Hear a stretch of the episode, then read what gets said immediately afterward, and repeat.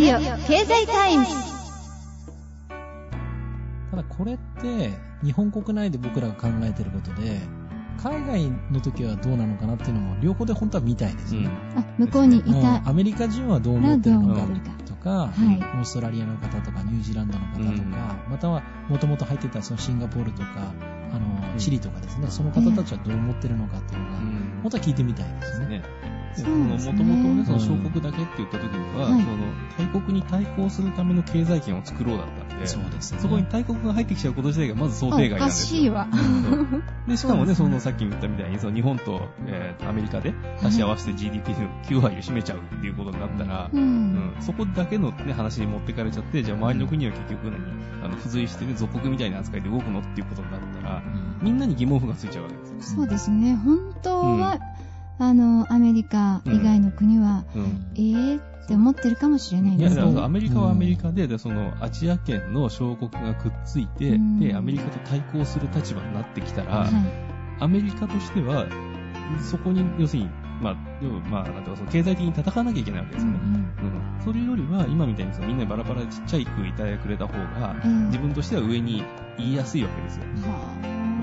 だはから、ね、それで、ね、そのアメリカ締め出し政策みたいなことをされたくないから、今のうちに1枚噛んでおきましょうっていうのも、おそらくアメリカ側の考え方。早い段階から入っといた方が、うんやっぱりある程度のうん自分のやりたいようにできるっていうのもあると思うんですね。うん後で入っていくというよりは。ねでも最初にね、4カ国うんが、こう、1対1で考えていた中で、うんアメリカが入りたいって言った時にダメって、やっぱり言えなかったわけですね。うんうん、まあそこはいろいろ力関係とかね、ねもあるのでね。ねうんそう。だって入りたいって言って、ただいいよって言っただけではなくて、はい。このね、あの TPP の、えっ、と、議長というかトップをオバマさんにしちゃったっていう。あ、うんそうです。そう。そうでしたね。うん。その辺がね、うん、どういう方向に次に行くのかなっていうのをなんか象徴してる感じはうんするんですけど。うーん、確かに。これから、ですよね、もしあの参加しない場合は国内の食料不足うんって。いうのもちょっと話題に上がってるじゃないですか。うんうん。まあでもね、あの、関税かかるならかかるで、それでもええ入ってくるとは思うし、日本人はね、うんだからその、ううんん TPP の参加国に対して輸入をね、だから受け入れますと。関税かかるけど受け入れますっていうこともあり得るわけですから。うんうんそうか。まだ本当に蓋を開けてみないとわからないとこがかなりたくさんありそうですね。そうですね。あとね、うんそうこれで関税がかかってて、じゃあその関税の収入がどこ行くのかっていうね。うんうん関税ゼロにしちゃったらその分の税収なくなるわけなんで、そうですね。そううん税収確保っていうんだったら関税置いといてもいいんじゃないのっていう議論もあるのうで、ーうんん。税金ね、うんこれからまた、税金もまた別の問題で騒がれつつありますよね。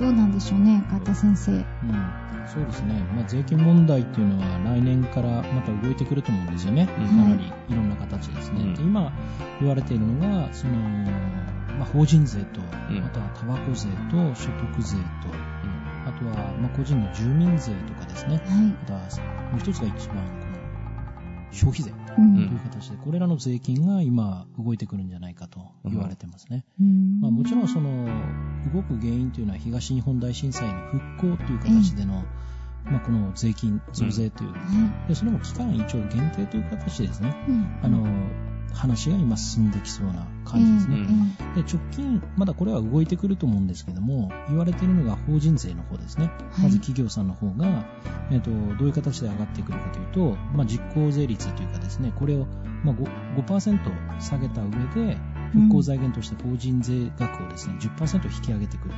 はい。でこの増税期間というのは一応その12年の4月からええ。その3年間という形でですね、まず一つ上がってきますよと。いうのが今話し合いでされてるやつです。で、その次はタバコ税ということでですね、その次始まってくるのが12年の10月ぐらいから、これはあの国税と地方税という形であのあるんですけども、えっと、これが大体その国税の方、タバコの中のその国税の方は12年の10月から10年間上がってくると。でもう一つ地方税の方は5年間ということで、それぞれ大体1本あたり1円ぐらいですねで、えっ、と、それぞれですから、国税と地方税、なんか2つで2円ずつ、うん。まあはい1本あたり上がってくるということですから、あその本数分だけですね、かける2と。あ20本ぐらい？20本ぐらい入ってるんですよね。ね40円ぐらい。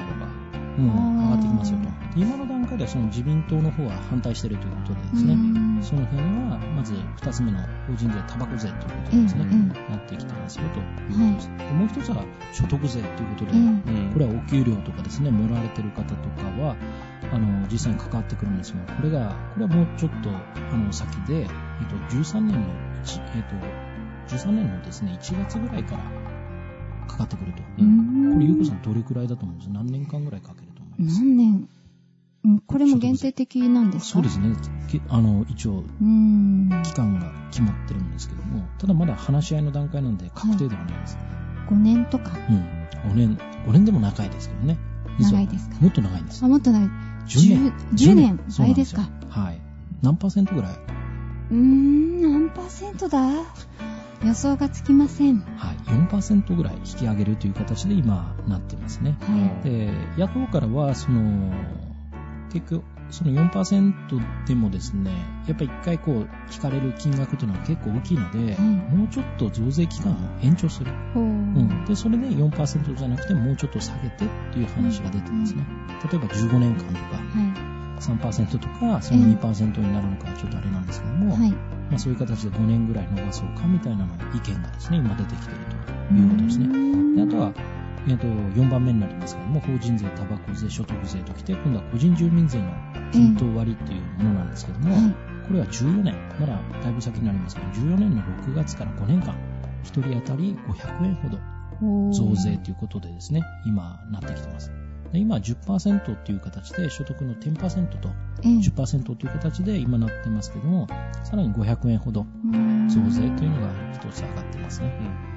あと最後、まあ、5番目ですね。法人税、タバコ税、所得税、個人住民税、そして消費税とうん。5番目になりますけども、これはあの年内に社会保障、また税のですね、この一体改革ということでですね、これをまとめて、来年の3月までに一応法案成立という形で持っていくみたいなんですけども、うん。一応その政府内で上がっているのは 2, で2段階で、例えば最初に2%上げて、はいその次3%上げるみたいな形で、えっと15年までに一応10%まで持っていこうという案がですね、今、有力視されているような感じですね。これがだから案どころじゃなくて、海外とのその経済協議のところで、うん。日本はあの消費税を10%にしますっていうことまで言っちゃってたりとか、海外に対してね、約束して消費税どこにどう動くのっていう ところもあるんですけど、はい。うん、でまずはその国内で決める問題なのに、うん。その海外に対して。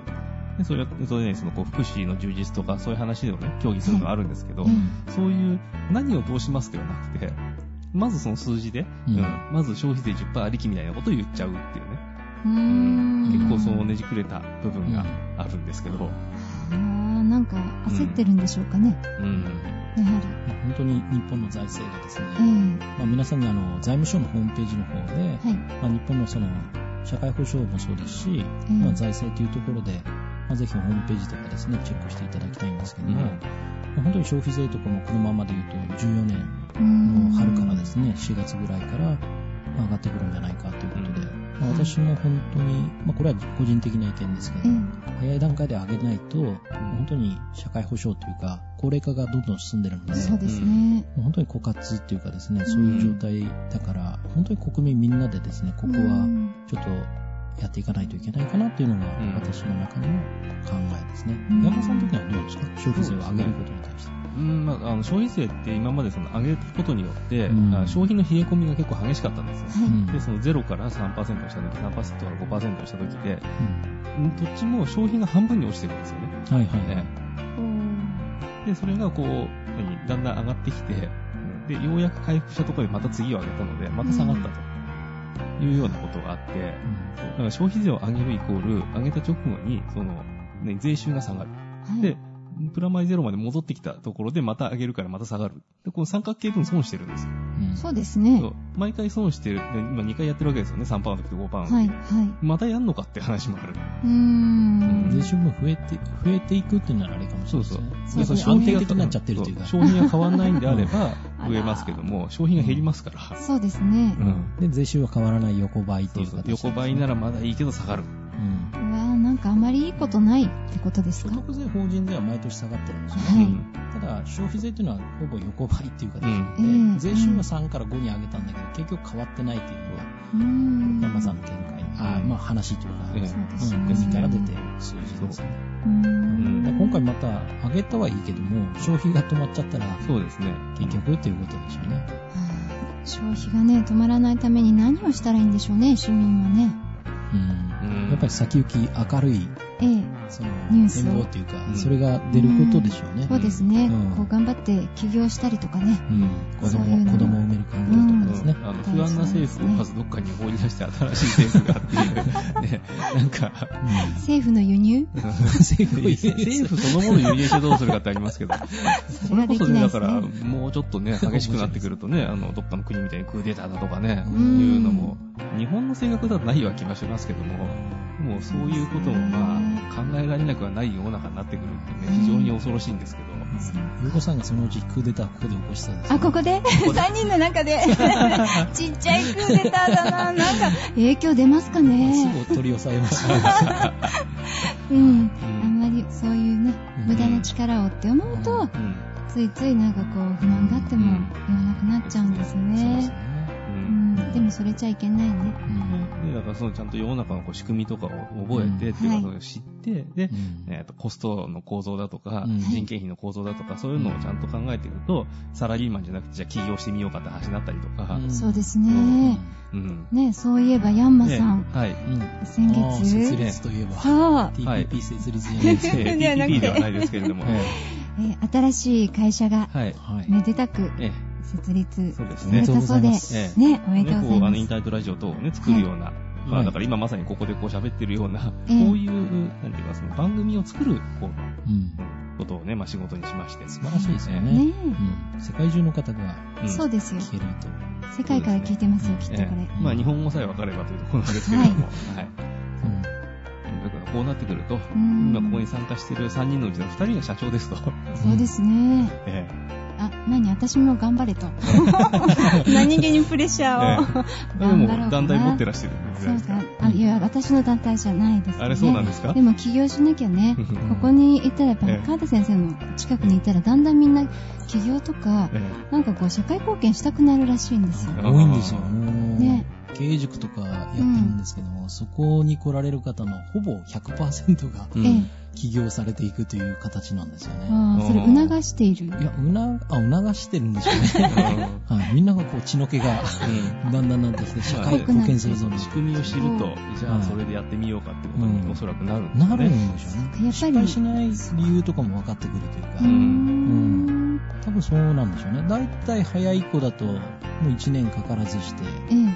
うん、なんか自分でやりたいと思って、うんん。その後ろ向きじゃなくて前向きに本当にいいですね。社会に出ていかれる方が多いですね。うんほぼ、ほぼ100%ですえ、ね。どうしよう。じゃあ私も1年後は起業してるかもしれませんね。そうかもしれないですねね。なんか僕に触れるとそういう血の気が なっちゃうかもしれないです。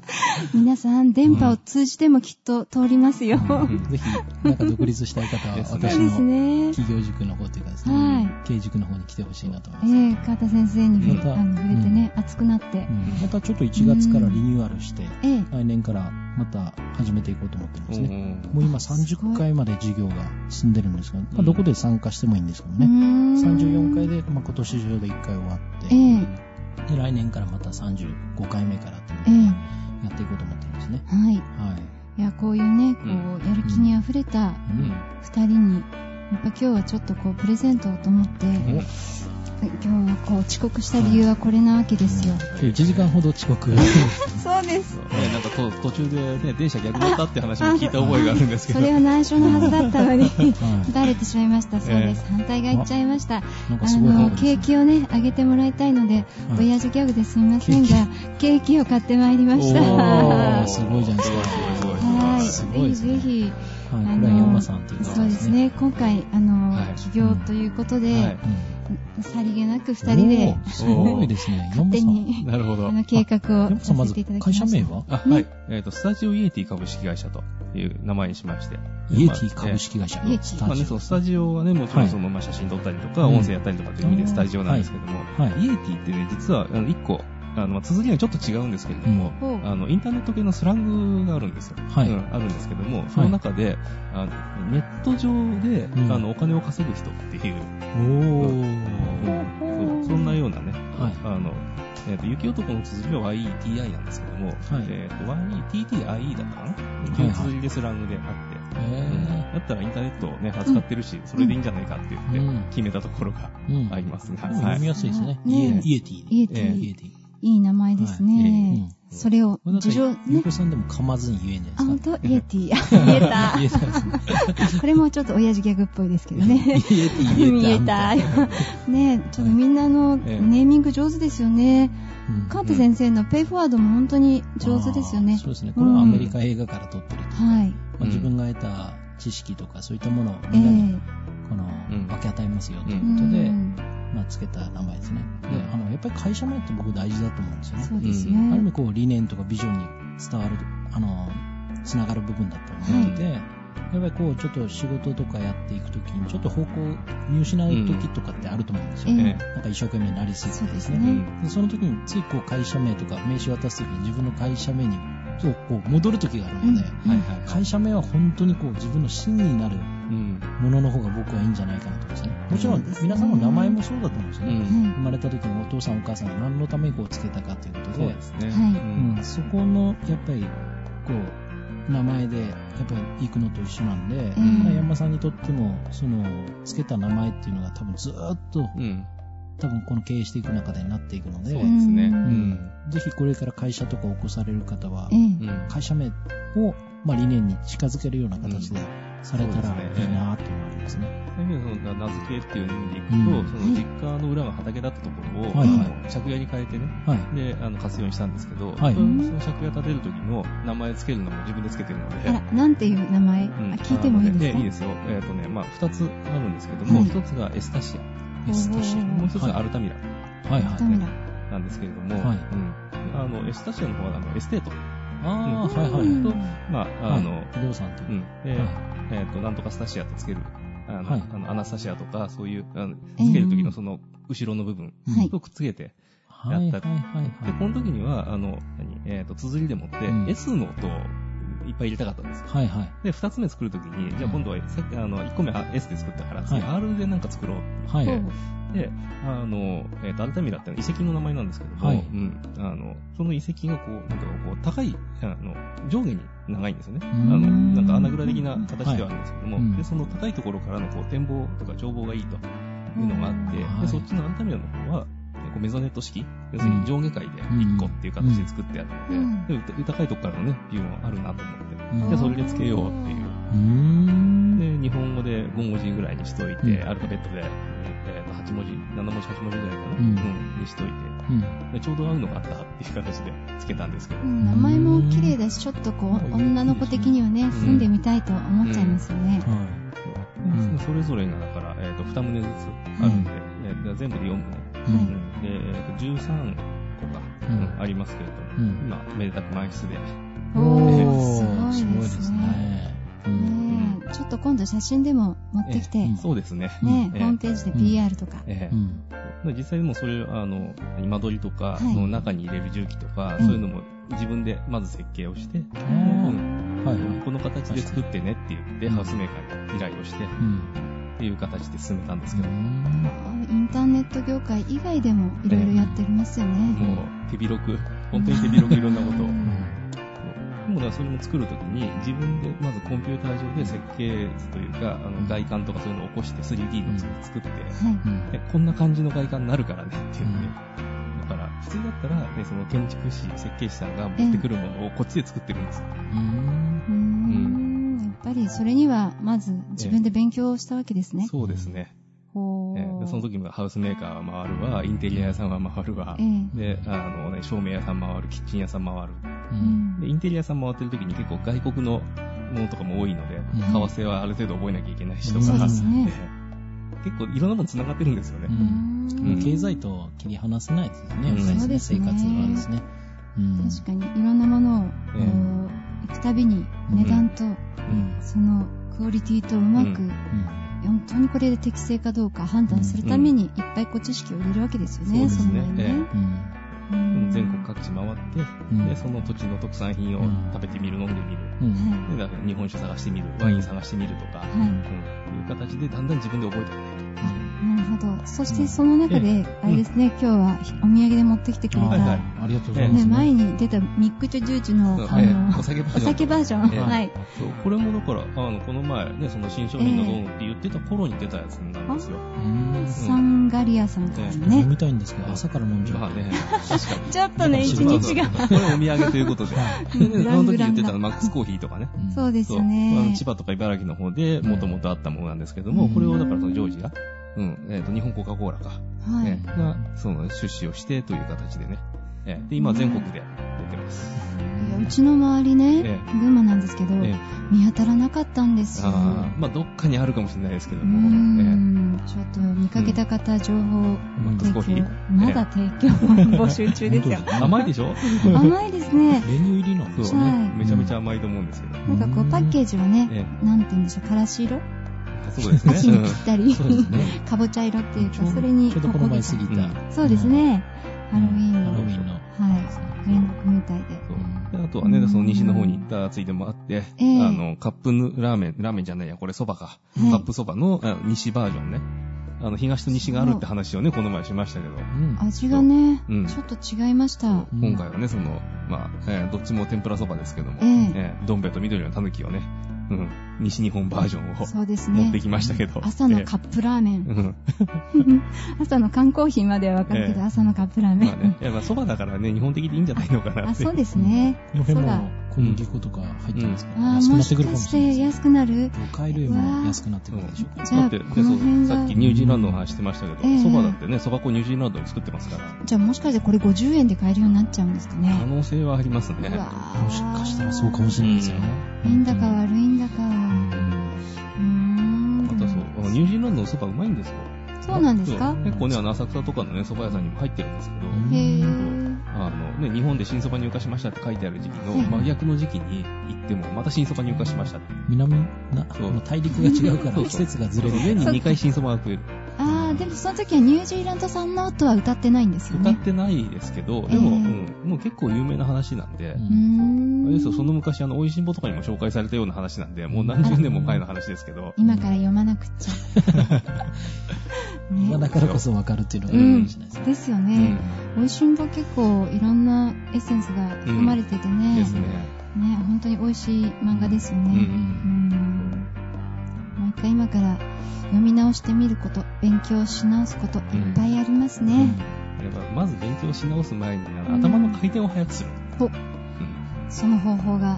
その方法ね、あの、まあ、脳トレみたいなやつでいいらしいんですけど、まあ、せっかくね、こう、経済で数字扱ってるんで、はい。あの、影山先生の100マス計算とかをこうみんなでやるのどうですかね。なるほどね。うん今度、ま、持ってきてやってみましょうか。うんうんあれ、あのね、毎回違う問題にする必要ないらしいんで。同じ問題で。うん同じのでいいんで。繰り返し繰り返しその代わり、あの、時間計っておくことっていうのが重要らしいですよ。そうか。じゃあ何個も用意するんじゃなくて、1枚を、そうそう、ップウォッチと1枚をまず、あの、コンビニに行ってたくさんコピーしてきて、はいえで、それをストップウォッチ持ってきて、あ1日に1回必ずやる。それいいと思いますえ。ね。いいですね。うんなんで私一回一回消しゴムで消すんだと思って、今消しゴムって言おうと思いました。コピーでね。うん。なるほどでだから毎回やってると、タイムが少しずつ上がってくる。そう少しずつ上がってくると、やっぱ喜びがあるじゃないですか、どそうですね。で、その脳が喜ぶのは、あうんの、アハ体験？はい。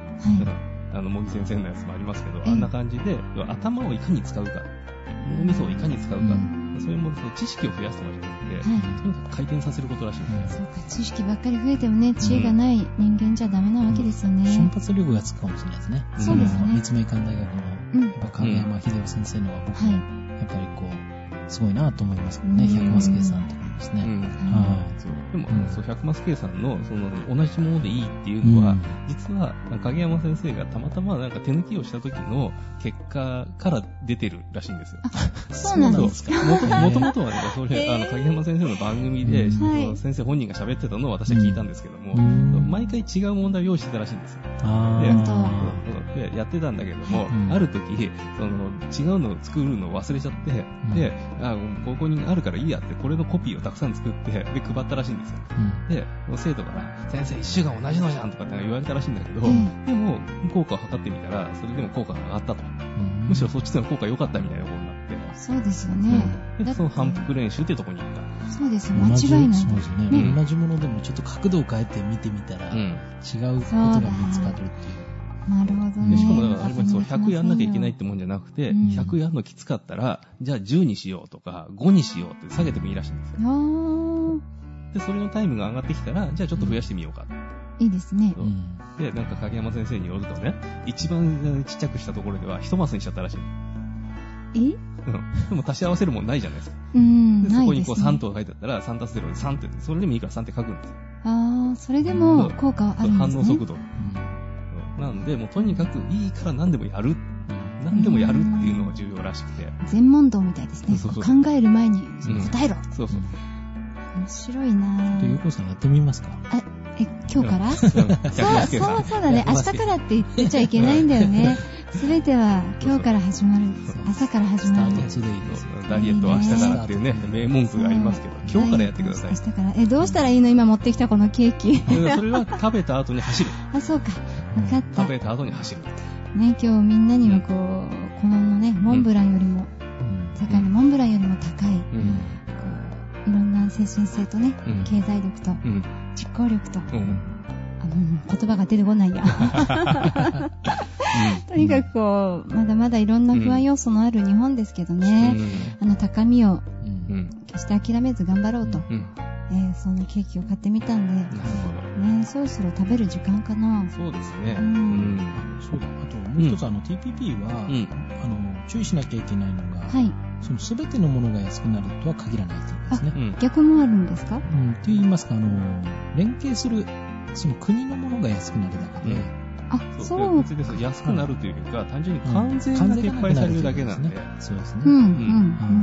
まあ、例えばヨーロッパのものって言ったらどういうものですかね。えー今回ヨーロッパ入ってないですから。うん。ヨーロッパのものですか、うんなんだろう。ちょっと記念日に買ったりあするような。、ブランド物みたいなそうですね。ああいうのは基本的に入ってないですね。そうそうそうですね。そう対象国ではないので、それは関税えーかかったままなので高いままですと。はい。そうだからそのアメリカのものとヨーロッパのものを比べたら、ええアメリカのものは関税分下がります。うんヨーロッパのものは下がらないんで、そのままです。すると、アメリカのものの方が安くなるから、あ競争力としては、あ、そうだ。アメリカの方が売れるかもしれない。あれ？っていう部分もある。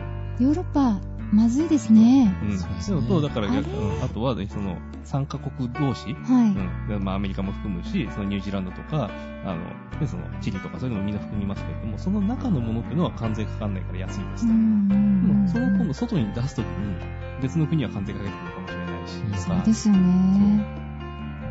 あら、どうなるんでしょう。ちょっとヨーロッパは急に心配になってきましたよ。うん。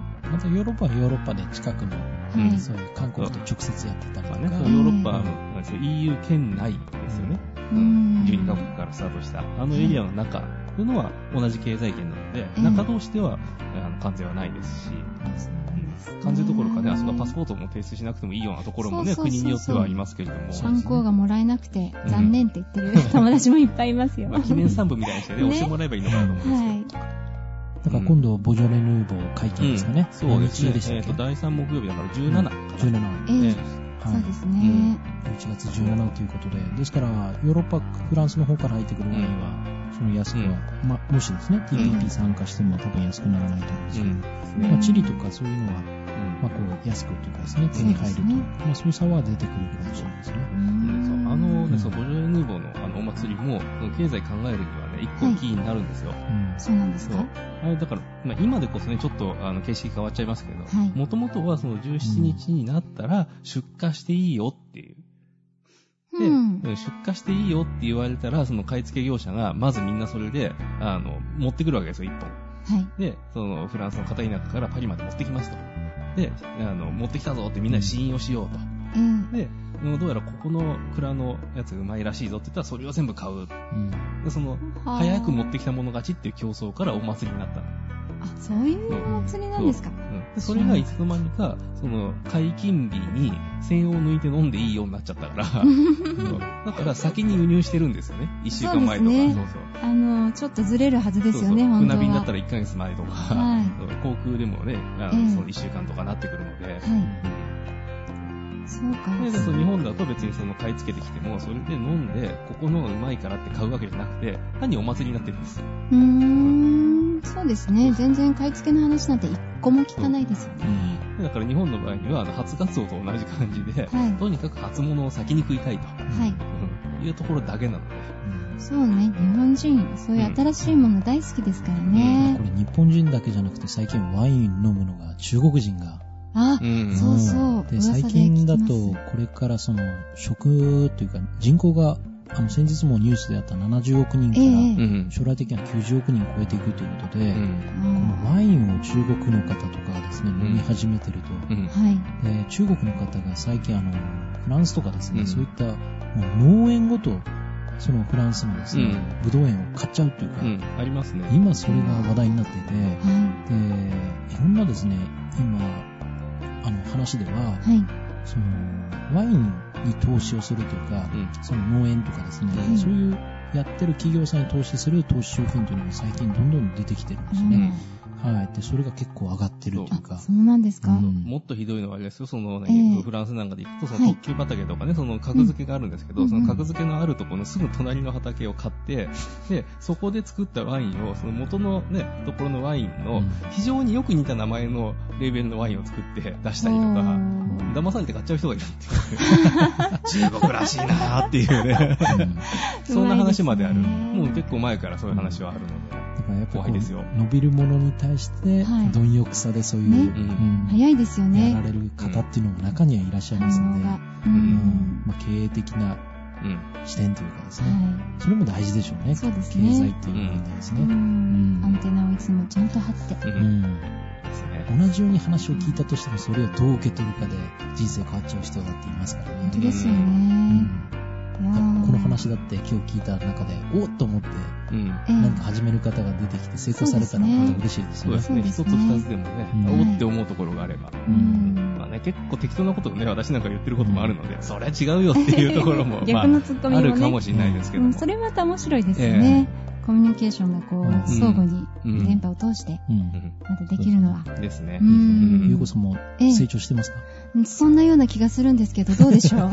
まだ双葉マークちゃんぐらいでしょうかね。目 目がそろそろ出てきて、うん伸びていく段階かなと。そうですか、うんあ、ちょっと焦って頑張んなくっちゃね。ええ いや、毎回ね、いい朝を迎えさせていただいて感謝してますよ。ええこちらこそ。うん本当にこう、ね、コーヒーとかよりももっとこう目が覚めるような話ばっかりなので、うん。この朝のオンエアいいですようね。ん、本まあね当そうですね。中にはね、こう難しい話だから眠くなるっていう人もいるかもしれないですけど、う んね。そうですね、そこを頑張ってグッと、うん。あの、耳だけ開けてもらって、ですね。まあ、睡眠学習でももしかして効果があるかも。うん。あるでしょうね。あるでしょう。うん。しれませんね。結構ね、寝てる間でもね、耳から入ってきた情報って覚えてたりとか、うん。そういう夢と直結してなんかね、影響したりとかもあるらしいので、うん。あそうですね、うん。今もしかしてお休みの皆さんも、うん。こうこの番組変えないで、うん。最後まで行っちゃいましょうね。うん。と、私の方のセミナーがちょっとあるということで、えちょっとご案内をゆうこさんしていただきたいなと。あ、私の方でよろしいですか？はい。ではですね、日経ビジネスマネーセミナーということで、えうんえービジネスマネー運用に活かせる日経活用術第2弾というのを川田秀俊先生、はなさるそうですね。でこれはすべて埼玉会場。い。そうですね。はい。もちろんあの、埼玉以外でもやってるんですけど、一応そこに、あまあ、今回今、ゆうこさんが持ってるのは埼玉ということですね。はい。はい。で、直近ちょっとあるものですから、ちょっとご案内だけしてもらいたいなと思いますね。わかりました。はえっ、と、まずですね、えっ、と、11月の13日、2時から3時30分、えこれ、春日部会場、春日部市商工振興センター、アクセス春日部2階204い。はい。会議室ですね。はい。続いて次が11月21日月曜日、今度は所沢です。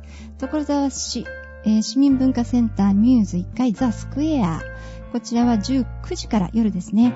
それえー20時30分まで。そして次が24日になります。今度は川口です。で、川口駅前市民ホールフレンディア、キュポラ本館棟4階。こちらも夜19時から20時30分まで。でそして12月も2つありますよね。はい。えー今度は12月1日木曜日です。草加会場、草加アコスホール7階。えー時間は夜19時から20時30分。えそして12月2日、ここね、連日ですけどね。はい。はい。深谷会場。はい。深谷市役所産業会館302会議室。これも同じ時間、はい19時から20時30分となっております。なおね、こちらのご招待の方には1週間無料で日本経済新聞をお届けしますという。はい、そうなんですよね。はい、特典付きですね。日経さんの、あれですかね、入ってるんですかね、これは。そうですね。日経さんの、ええまあ、基本セミナーなんですけど、うんそこで、まあ私が年間70以上あの登壇させていただいてるので、はいでここには今お話ししてないんですけども、ええあと新潟の方でい長岡と上越で2つ、あとは前橋。あ、そうですね、はい、前橋もそれも。11月はいに26後半に日入ってきますね。そうですね25、26で。うんはい。これ以外でも入ってきますし、しい。はいなんか噂によるともう、すでに年間400本くらいの、あはい、あの、講義を、そうですね。にね、超えてる状態日です。経セミナーのみならず、はいすべてのトータルですが、そうですね。私が独自でやってるのも含めれば、400以上はですね、登壇させていただいて。以前計算したら300って言ってたねえ、でするんですすけど、ね。もう超えてたみたいな。軽くオーバーです。オーバーしてましたね。現時点でってことはなんか毎日のようにダブルヘッダーで。そうなんですよね。ね今日もまたこれから別会場でちょっとお話をさせていただいたりとかですね。すごいね。ねこういうのはい。聞くと、こう、うん頑張んなくちゃってうん。思っちゃいますよね山さん。もちろん、それは、もう頑張んなくちゃじゃなくて、もう頑張ってなんぼの世界なんでね。そうですね。うん、気合が入りますよ。うん。はい。この、皆さんね、ぜひ、日経ビジネスマナーセミナーで検索をすると、ねあと、川田秀俊さん。秀俊さんはね、英語の A に、えっと、利益の利いいですね。うんはいいい名前ですね。英雄の A と言った方がいいかな。はいあの、出てきますので、んえーぜひ検索の方、はい、してみてください。セミナーと僕の名前ですね。うん。入れていただいたら多分申し込みの出てくると思いますね。そちら経由で、経由でですね、申し込んでいただけたらと思いますね。そうですね。まだまだこれから今後、来年もですね、はいたくさんまた会場でお会いすると思うので、うんもしよかったら、ねあの、ラジオ聞いたよということで言ってもらったらすごく嬉しいなと思いますね。すね。あの、番組の音声ファイルの中に、あの、顔写真も入ってるし、はい名前も入ってますので。はい。僕だっていうのは間違いないでしょうかね、すぐ前で喋ってますすまねね。はい、これね、第2弾ということで入場無料です。うんまた第3弾、第4弾もあるもうずっとと思ってるんあるとでしょうか思いますねね。。はい。はい。まああ皆さんの街でお話しする機会がどんどん出てくるんじゃないかなと思いますね。まあ、来てほしいという方は直接、あの、こちらの方へ、あの、声をいただければ、そうですね。ね、はい。川田先生、日本中、あ、世界中、どこでも 飛んできますので、はい。ヤンマさんも言ってくれますよね、そうですね。ね、ぜひなんかこう、現場からの実況中継とかね、ちょっと面白いかもしれません。はい。はい。ということで、えー今日はお送りしてまいりました。はいそろそろお別れのお時間です。はい。はい、お相手は藤井優子と、川田と、山でした。いいってらっしゃい。